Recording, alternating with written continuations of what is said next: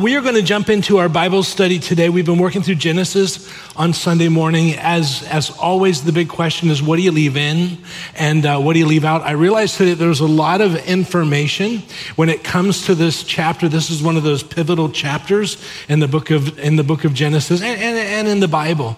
And um, so there's a lot of perspectives. So I'm going to stick with what we do know, share some things that, that we should know, and, uh, but there's a lot more. So maybe to encourage you to, to do a little bit more study on, on your own. But we've been working, as I say, through Genesis on Sunday morning. We've gone through the life of Abraham, we've gone through the life of Isaac, and we've come to the story of Jacob. Now, Jacob, as you'll recall, if you've been following our story, he's left home about 20 years earlier. And you'll recall that he had deceived his father and his brother Esau into uh, him getting the, the blessing. Esau, his brother, is so angry, he wants to kill him. So Jacob runs for his life and he's going to head up to his uncle Laban's place. But on the way, heading out, on, as he begins his journey, he encounters the Lord. He becomes, we would say, a believer at that point, and God gives him his promise. So I want to put the promise on the screen if I can, real quick. God said back in Genesis 28, God said, I am with you, Jacob, and I will watch over you wherever you go, and I will bring you back to this land. So that was God's promise. And one of the things that we noticed is that God began to bless everything that Jacob did. And uh, even to the point where he wants to marry one girl, he's tricked. Ultimately, he winds up marrying four, and it's a you know challenging thing. But but God begins to just bless him. We saw that God began to bless him financially as he went. Well, 20 years go by, and God comes to him again, and once again, God gives his promise, and God says, God says, Then the Lord said to Jacob, Go back to the land of your fathers and to your relatives, and I will be with you. So once again, God has given his promise I'll be with you. This is what I want you to do. So now, Jacob, in our story we saw last week, is heading back to his homeland, but as he goes, he's greatly concerned about his brother Esau. Is, does Esau, after 20 years, still want to kill him? So we're going to pick it up in chapter 32, verses 1 and 2, and then we'll unpack it as we go. So, verse 1, it says, Now Jacob went on his way, the angels of God, as Jacob went on his way, the angels of God met him. And when he saw them, uh, he, and Jacob said when he saw them, This is God's camp. So he named that place Mahanaim. Mahanaim. Now, Mahanaim from the Hebrew is, is, just means there in your outline, it means two camps. Two camps is what it means. Uh, but more specifically, it means two armies. Two armies. So what Jacob sees is two angelic armies there. Now, these armies should boost Jacob's confidence as he's going. We're going to find that they don't, but it's two armies. Now, we, we, we all come from different church backgrounds, so when we think of, of angels, we, we think different things. So uh, the Bible tells us there on your outline in, in Paul's letter to the, the Hebrew believers, he says, Are they not all ministering spirits sent out to render service for the sake of those who will inherit salvation? So in the Bible, angels are there to work on our behalf. If you've ever had an experience where you've encountered one working on your behalf, intervening in some way as God sent them, then that, that's a very, very powerful thing. And, and, and that's what they do. That's what they do. Now, another thing that I love, I love this verse. Jesus is in a conversation in Matthew 18, and he gives a little bit more perspective. Jesus says it like this Jesus says, See to it that you do not despise one of these little ones. For I say to you, this is Jesus, Jesus who is God, I say to you that their angels in heaven continually behold the face of my Father which is, who is in heaven. So this is a warning. Jesus says, you be careful how you treat God's little ones, because if you're not careful, you may tick off one of, the, one of their angels. That's literally what it means. Is that the coolest thing ever? So, so, so, so the idea is be careful because they behold God's face. And they're like going, God, can I kill that person? Well, no, no, wait, wait. So we tend in our culture to see angels as naked little babies flying around. How many of you have ever seen that? Or we see like the, the one of the things I grew up with, the, the, kids crossing the river and it's, and there's like this lady angel and she's standing like this over. And, and so they're kind of there, but they're not really doing anything. But I personally like the Bible rendition much, much better. So guys, you're going to love this. Ladies, you might not love this so much, but in the Bible, one of my favorites, um, in Second Kings, it says this there in your outline. That very night, the angel of the Lord killed 185,000 Assyrian troops, and dead bodies were seen all across the landscape in the morning. Is that the best verse ever? Guys, do you love that? So here, here's our, that's the angel I want guarding my kids, okay? I want the angel who's a little overreactive, a little impulsive, you know. So the poor kids are out in the front yard. Somebody comes to do damage. That angel whack, just kills them, just like that. And Jesus is like, I didn't say kill them, I just to protect the poor kids. And the angel's like, uh, my bad. That's the angel I want. How many of you want that angel watching your kid? Yeah, amen. That's we all want that. So here Jacob looks up and he sees these two armies of powerful angels. He has God's promise, he sees God's protection, and the angels were there to give him a glimpse of God's protection. Now, it's important to know that the angels were always there. They were always there. It's just that God opened up his eyes so that he could see what's going on in the spiritual realm, just to give him some confidence as he goes forward. Well, verse 3, it says, Then Jacob sent messengers before him to his brother Esau in the land of Seir, in the country of Edom. He also commanded them, saying, Thus you shall, thus you shall say to, now pay attention to this, my Lord Esau, thus says your servant Jacob, I have sojourned with Laban and have stayed until now. I have oxen and donkeys and flocks and male and female servants, and I have sent to tell my Lord that I might find favor in your sight. Here, when Jacob is calling Esau his Lord, and he says, Your servant, this is not just being polite. What he's doing is acknowledging, I, I, I know how powerful you are.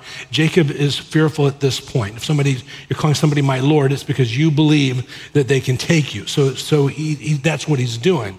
So he's not really trusting God's protection at this point. He says, I have oxen, I've got, you know, I've got all this stuff. I don't really need anything. I just want to be able to come home. So, verse six, it continues and it says, the messengers returned to Jacob saying, Yeah, we, we came to your brother Esau, and furthermore, he's, he's coming to meet you, and 400 men are with him. And that's all the details you get. So Jacob is like, Well, could you, could you give me a little bit more? Is, it, is this, is this a, a welcoming party? Or is this a war party? What, what, are we dealing with here? So Jacob, as he thinks through this, realizes that you don't bring 400 people to a picnic. So he, he, obviously he thinks this is a war party. So he's terrified. So verse 7, it says, then Jacob was greatly afraid and distressed. Now keep in mind, he's got God's promise, he's got he's seen the angels. He was greatly afraid and distressed, and he divided the people who were with him and the flocks and the herds and the camels into two companies. Remember that he saw two companies of angels. Here in fear, he's dividing his people into two companies.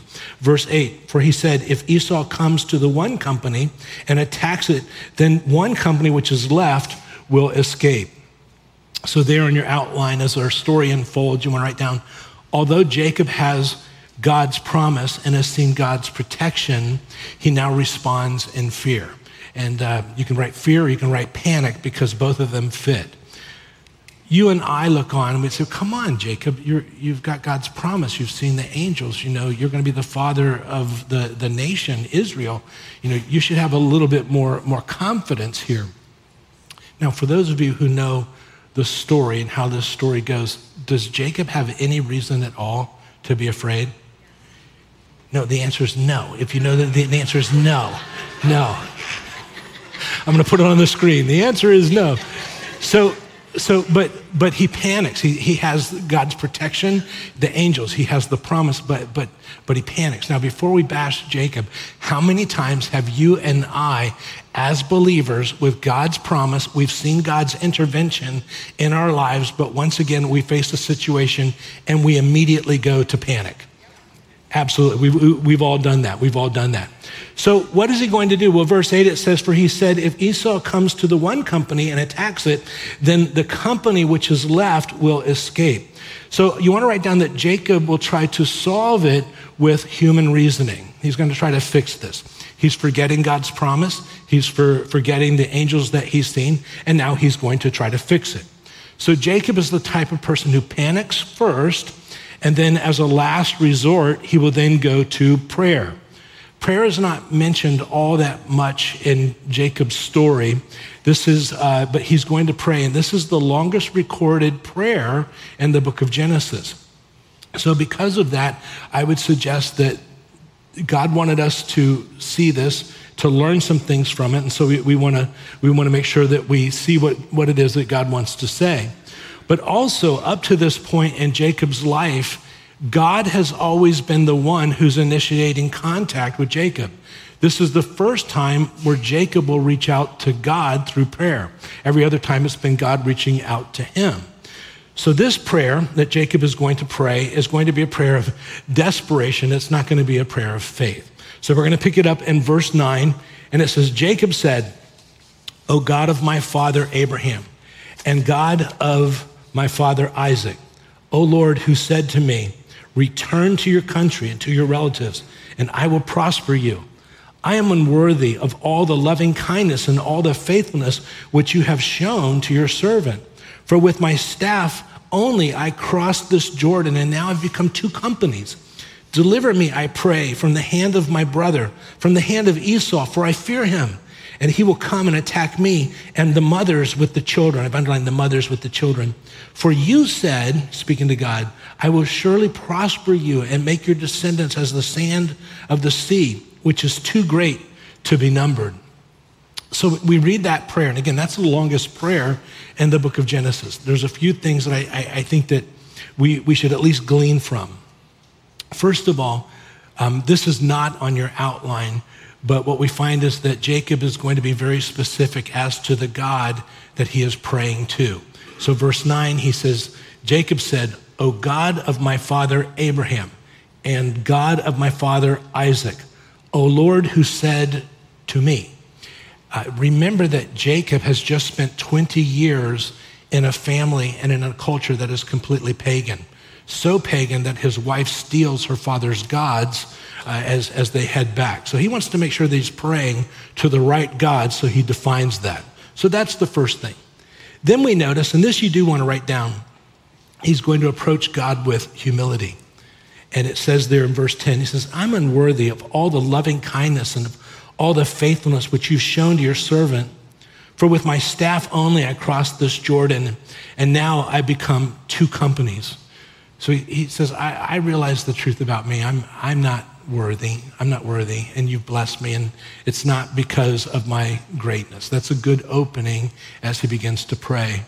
Then, hand in hand with that, you want to write down before Jacob tells God his needs, he tells God his thanks. He says, All I had was a staff. And, and look what you've done in my life in the past 20 years. You've blessed me so much. Now, also, we notice is that he doesn't come in his prayer with a list of all that God should do, he comes with a list of what God has already done. He says, This is what you've done in my life. And uh, it's okay to come to God with a list that you want God to do, but you always want to begin with a list of what God has done for you. We call that praise. There on your outline, there's a verse, and um, I want you to underline one word in this verse.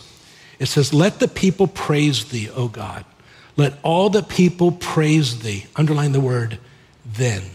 Then shall the earth yield her increase, and God, even our own God, shall bless us. One of the things that you find throughout the Bible is that God moves through praise, where you begin to thank God for the things that he's done, for the, just the way that he's blessed us. And, um, you know, I, I didn't grow up in a, in a church context where we really talked about that all that much. The guy who taught me about praising God said it, for him, he learned it this way. He'd been a missionary and had come back and was going through a very difficult time. And he says, I, I, don't know what to praise God for in my life. I just, you know, things aren't really going well. I don't know what to praise God for. So he walks in his kitchen and he sees a sink. And he goes, Lord, thank you that I have a sink in my house. Thank you that I just turn that little knob and water comes out just like that. Because I know that in much of the world, they don't have that. And then he walked to his bathroom and he said, Lord, thank you that I have a toilet inside my house. I'm not going to tell the rest of what he said about that, but the thing is, much of the world doesn't have that. Then he walked into his kitchen and he opened up the refrigerator. And he said, Lord, look at this. In my refrigerator is food. Much of the world doesn't have that. Not only that, but it's in a refrigerator. Much of the world doesn't have that. And he began thanking God for all the things that God had given. And uh, you and I have a lot to be thankful for, even in difficult times. I want to encourage you, and what he shared with me was that as he began to thank God, the burden in his life began to lift.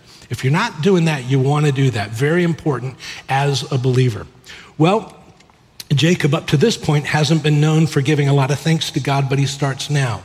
Now, in verse 11, he says, Deliver me, I pray, from the hand of my brother, from the hand of Esau, for I fear him that he will come and attack me and the mothers and the children.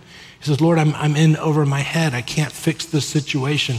I'm afraid of my, my, my brother Esau. I could run, but, I, but what am I going to do with all these little kids? I can't outrun Esau with these little kids. And he's concerned about his family. Interesting thing about Jacob, and we're going to talk about this in a minute, but Jacob is known for running. It was 20 years ago that he ran from Esau, his brother. The story last week is he's running from Laban. And here, if he could, he'd want to run, but he can't. He realizes that it's, it's, he's too close. His brother is coming. So he needs God to do something. Um, in my notes, I have sometimes God gives us families so that we can't run. Do you agree that sometimes God gives you God gives you children, and maybe for some of us in marriage, it's the first time we couldn't just pack up and go somewhere else. And so that's not a bad thing, that's a good thing. So he realizes here that God is his only hope. He realizes that he can't change Esau's heart, so he prays, God, save me. But then he prays the promises. Now, verse 9, it says, and you want to write that down, prays the promises. Verse 9, he says, Jacob said, O God of my father Abraham and God of my, my father Isaac, O Lord, who said to me, this is the promise, return to your country and to your relatives, and I will prosper you. That's the promise. Verse 12, for you said, I will surely prosper you and make your descendants as the sand of the sea, which is too great to be numbered. So he begins to pray the promises.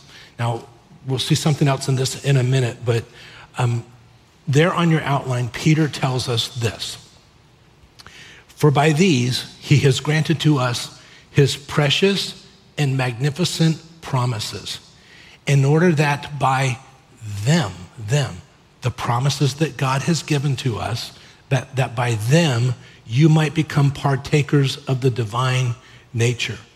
The way that you and I become partakers of the divine nature is that we take the promise of God and we choose to believe the promise of God regardless of what our circumstances say. So that's, he says, that's, that's how you do that. So here he begins to pray the promise, which is good. We'll talk about that. So we don't want to imitate Jacob's fear, but this is a pretty good prayer.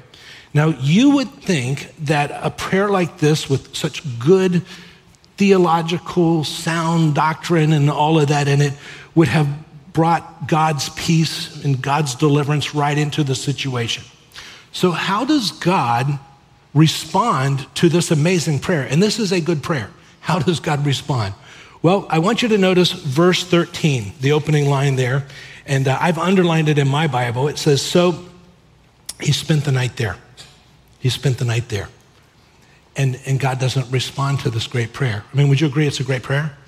And, and, but God doesn't respond to it. And here's why. And you want to write this down.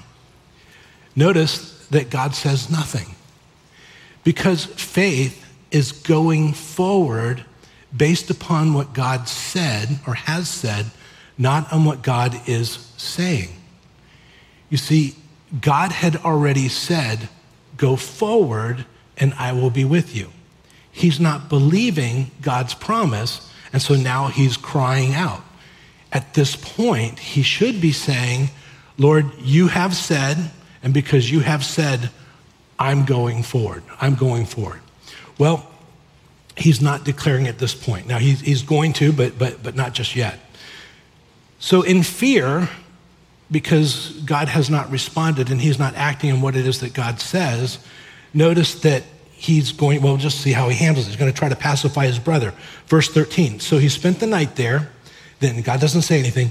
Then he selected from what he had with him a present for his brother Esau 200 female goats and 20 male goats, 200 ewes and 20 rams 30 milking camels and their colts. So, so, mama camel and baby camel. 40 cows, 10 bulls, 20 female donkeys, and 10 male donkeys. And he delivered them to the hand of his servant, every drove by itself. There's like nine droves here. And he said to his servants, Pass on before me and put a space between the droves. And he commanded the one in front, saying, When my brother Esau meets you and asks you, saying, to whom do you belong, and where are you going?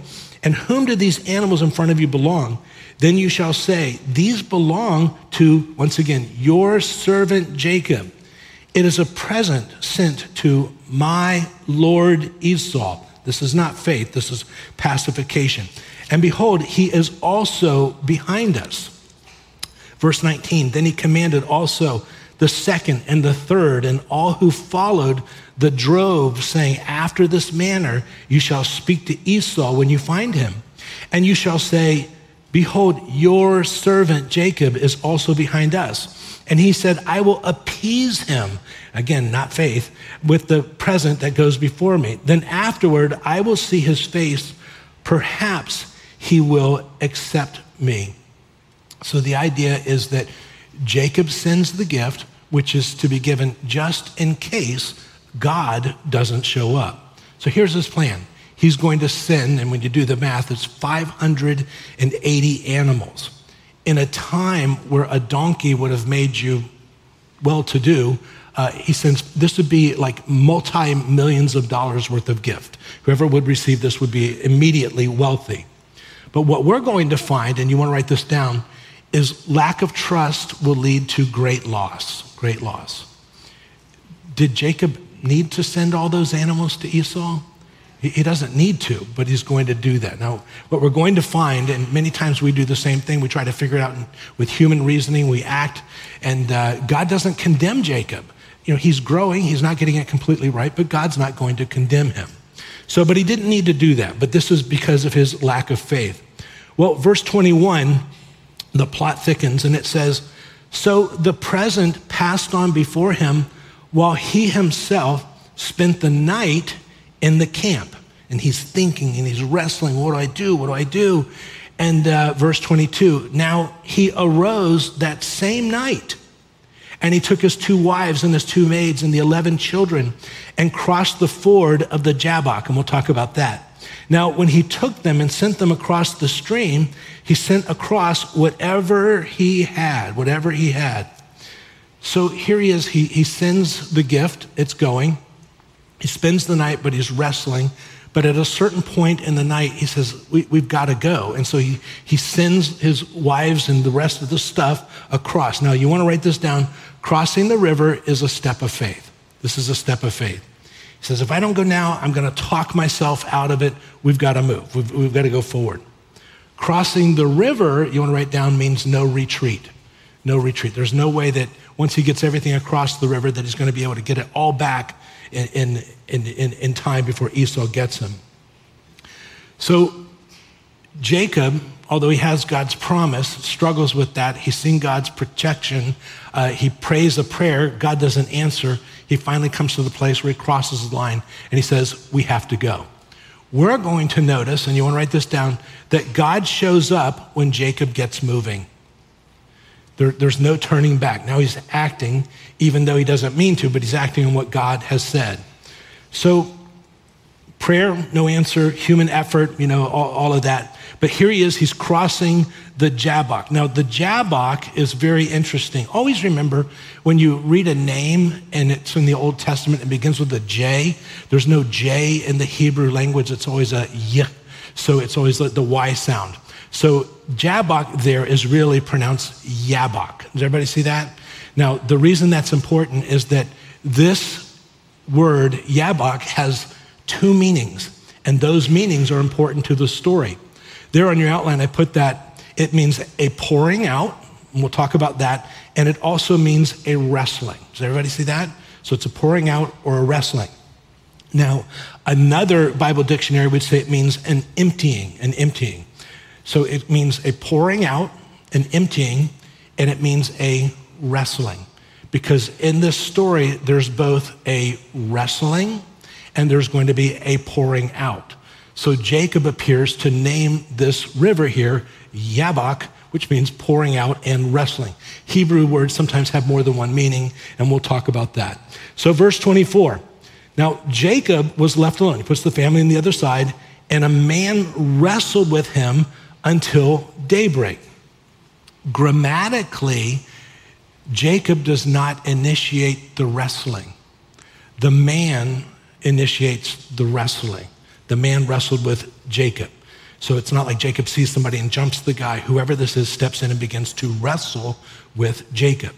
And uh, in verse 30, we're going to find that this man is actually Jesus appearing in the Old Testament. It's God appearing in the Old Testament.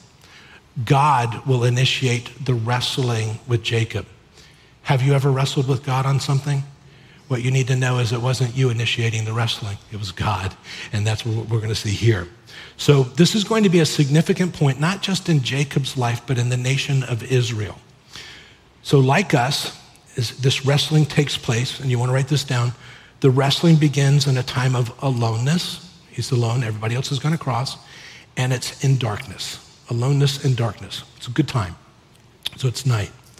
Also, what we're going to find is that this wrestling takes place at the threshold of the promised land, everything that God has for Jacob. So you want to write that down. So let me just very quickly show you a map here. Jacob has come back into the region of Israel. Esau lives down in the bottom in the area called Seir. And uh, there in the middle, you see the Mahanaim, and that's there at the Yabok or Jabbok River, and that's where he's going to cross. But once he crosses that, he, he realizes that, you know, he's, he can't get back. So that's where that happens. But this is the threshold to everything that God wants to do in his life. So we'll, we'll talk about that. Now, now, interesting, it says that he wrestled. Now, there on your outline, it says Jacob was left alone and the man wrestled with him until daybreak. The Hebrew word for wrestling is abak, abak. Abak comes from yabak. That's why yabak means a wrestling. So let's put that out there. So here Jacob is dreading a fight with Esau, his brother, but finds himself in a fight with this man. We're going to find that this man is literally God in the flesh. Verse 25 When he saw that he had not prevailed against him, he touched the socket. The man touched the socket of his thigh. So the socket of Jacob's thigh was dislocated while he wrestled with him. Uh, this is Jesus wrestling with him. And uh, interesting, when his thigh is dislocated, Jacob doesn't stop wrestling with the man. We'll talk about why as we go. Um, I'm, I'm of the opinion that Jesus could have beat Jacob at any time. But, but what I think is going on here, at least in part, if you've ever been box, a boxer or you've ever done martial arts or something like that, and you're with your instructor, sometimes you'll have to spar with your instructor, you have to fight with your instructor, and they could, they could knock you out at any time. But what they do is they hold back a little bit so that you keep coming. And, uh, but then at a certain point when they decide that it's time to end it, then they do something, and then you realize it's over because you're laying on the ground looking up. Am I the only person who's ever had this experience? It's, it's, then you know. So I think part of that is going on. But what we're going to find in this is, is that, first of all, this wrestling match and what takes place here is going to empty Jacob. So, there in your outline, this will empty Jacob. The word yabak means to empty, to empty. Now, the first way that this is going to happen is that it's going to empty him of his ability to run, his ability to run. You'll remember that he ran from Esau and he ran from Laban. Uh, Jacob is known for running. It is held that what takes place here is that Jacob crosses a line. He says, We have to go forward. We have to go forward. So the family goes forward. And he stays behind. And as he stays behind, he begins to think and begins to wrestle inside. And as he wrestles inside, he comes to the place where he realizes Esau doesn't want to kill his family, Esau wants to kill him. And so Jacob once again decides, I need to run. And so he begins to think about that. When he does, this man, we will know him as Jesus in a few moments, enters in and begins to wrestle with Jacob, wrestling with Jacob so that he can't run. At the end of the wrestling, he hits Jacob's thigh so that he can't run. Does that make sense? So think, think that through, but that's, that's uh, very, very possible. So his ability to run. So this is actually going to be part of the blessing because, Jacob, if you keep running, you're never going to enter into all that God has for you. So another thing that we're going to find because of this, it's going to empty him of his self-reliance, his self-reliance. At this point, he's going to have to trust God because he's not going to be able to fix it himself. But also, what we're going to find is God's going to use this to empty him of his old identity. And that'll be important as we go personally and nationally. Uh, there's going to be a new identity here. Verse 26. So it says, Then he said, Let me go, for the dawn is breaking, morning is coming. And he said, I will not let you go unless you bless me. So Jacob has wrestled all night trying to get away. At a certain point, he realizes who this is. And he realizes, most of all, I need your blessing. And now I'm not letting go until you bless me. And so here's the blessing, verse 27. So he said to him, the man says to Jacob, What is your name? And he said, Jacob. And he said, Your name shall no longer be Jacob, but Israel. You want to underline that? For my Bible says, You have striven with God and with man and have prevailed. Now, that's, that's interesting because he says, you are no longer going to be Jacob. That's your old identity. What does Jacob mean? There in your outline. Jacob, which is Yaakov, just means that supplants, undermines, or the heel. Uh, some suggest there's a word play there with the Yabak and all that. So that's certainly a possibility. But that's his old identity, to supplant. You know, he was a deceiver. But now you're going to be Israel. Now, Israel is a very interesting word. Uh, it's actually a compound word in the Hebrew. There on your outline, El is always God, but the way it's pronounced is Yisrael. And the, the, again, the compound word there, El is God, but the other word in Israel is the word Sarah, but not Sarah like Abraham's wife. This is not a name, although it's pronounced similar and it's spelled the same, um, but it's not capitalized because it's not a name. But Sarah there means there in your outline to contend with, to persist, to persevere, or to have power as a prince. So you, you have this word, you are now going to be Yisrael, Israel, we would say. And uh, the interesting thing about this is just about everybody defines or translates that word somewhat differently, but they're all true. They're all true. And uh, there on your outline, I have Israel means. And I, I want to just walk through some of these things that it means, and they're all true, and uh, show you why this is important. First of all, when you come to the word Israel, um, one of the ways that it's defined or that it means, and it's true, it just means ruled by God, ruled by God. That's what it means, which is true with Jacob, and it's true with the nation of Israel ultimately. And hopefully it's, it's true with you and me. We're ruled by God. That would be a good thing. But you can also take that word Israel, Yisrael, and you can also define it to mean there in your outline, strives with God, strives with God, which would be an accurate definition of what the word means. As a matter of fact, my Bible is the New American Standard, and there it takes that verse and it says, You have striven with God. The word striven there is the word sarah, because you can translate that word as strive. So some and that's probably the most common way that that word is used, who strives with God when they talk about Israel. So that, that's true. So Jacob strives with God. Later on, Israel will strive with God. And you and I, many times as New Testament believers, we've been in a wrestling with God over some things. So that, that, that's true. Another way that this word can be translated uh, can also mean a prince with God. A prince with God. So if you have the New King James Version or you have the King James Version, it will say it like this there in your outline. And he said, Thy name shall be called no more Jacob, but Israel, for as a prince thou hast power with God and with men and has prevailed. So, as a prince, he says, You are a prince with God.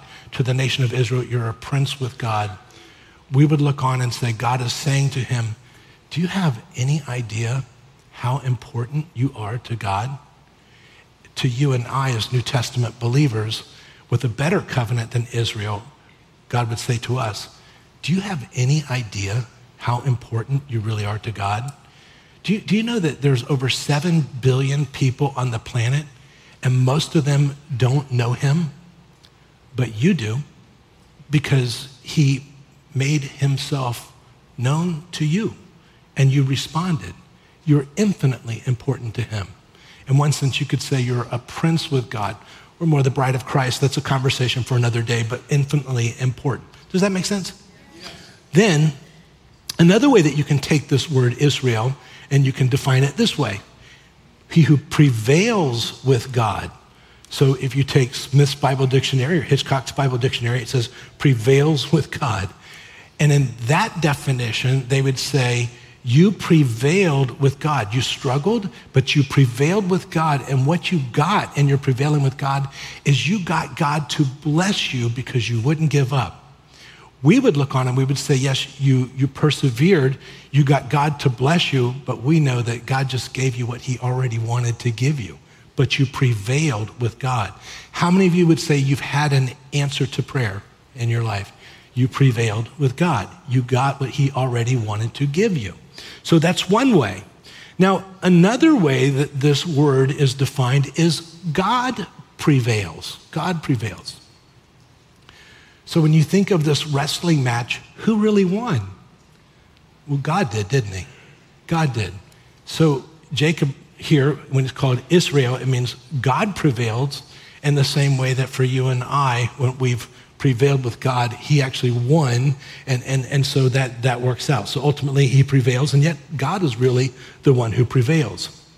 But my favorite definition is the last one I'm going to share with you. And you can take this word because Sarah means to contend. You can translate the word Yisrael as God fights. God fights. So the idea is God is saying, in your identity, Jacob, your new name means God fights. What are you worried about? Because I'm the one who's going to fight for you. You don't have anything to worry about as it relates to Esau. So God, God fights is his new name. Do you find that at least interesting? So, so why, why do I share that with you? Because God's work in Jacob, his God's work in Israel, and God's work in you is not something that you can sum up in one definition. Each definition is true, but each definition is incomplete.